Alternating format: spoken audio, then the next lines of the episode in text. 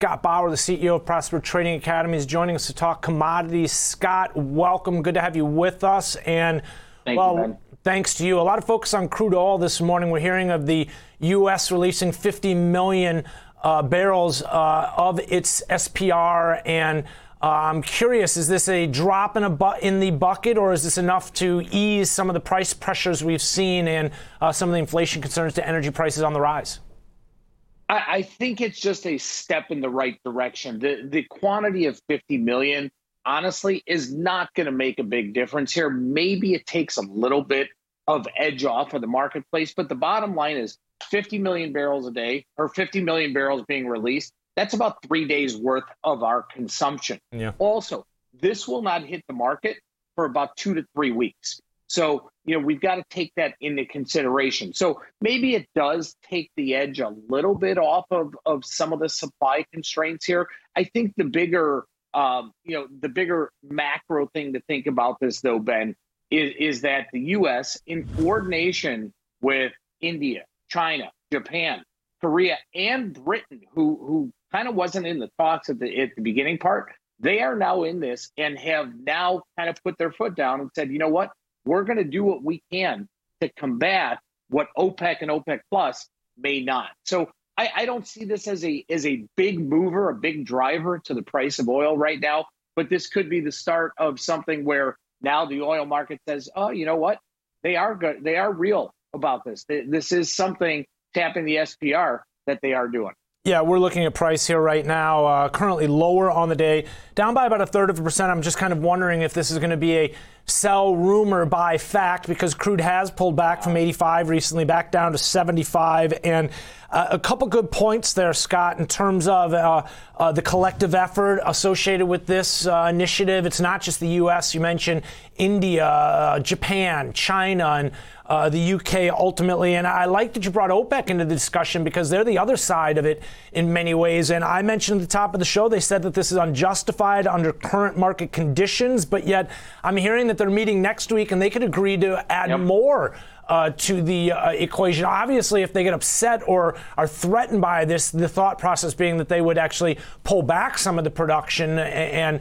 uh, kind of uh, retaliate in many ways. But I'm hearing that they could actually step up and, uh, well, bring in more production. Yeah, that, that meeting is set for December 2nd. Okay. And, and I think there's a, there's a lot of political risk to this here in terms of what OPEC may do. Like you just said, they could look at, at it on both sides. They're going to add more mm-hmm. production, mm-hmm. or they could say, you know what, we're, we're putting our foot in the sand here and, and we're actually going to cut back. So, in terms of what's this going to do to, to the price of crude, you know, in three weeks from now, I don't know. I do think, though, for right now, I think this is a little bit of a buy the rumor, sell the news type of event. I think we're going to stabilize here at the 75 range. And I wouldn't be surprised to actually see crude start to tick up a little bit over the next hmm. few days. I'm reading here that the president said he stands ready to take additional action if needed and is prepared to use his full authority working in coordination with the rest of the world to maintain adequate supply as we exit the pandemic. So, obviously, uh, that's a White House statement. I'm sorry, not the president. Uh, uh, exact quote, but uh, uh, definitely the focus here being on the inflation concerns here. Let's talk a little bit about uh, along the lines of this commodities discussion, discussion. Gold certainly on the minds of traders, and with rates spiking yesterday, Powell's nomination, gold back down below 1800.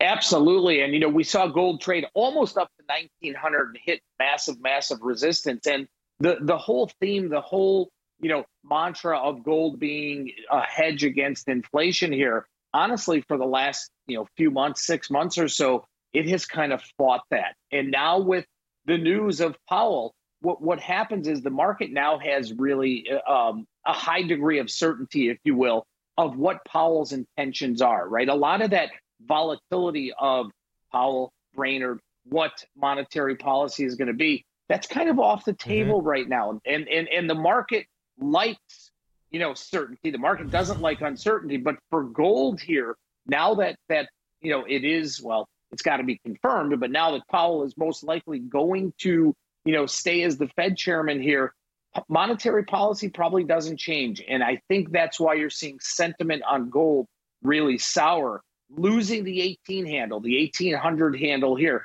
I think we could see 1750 here rather quickly.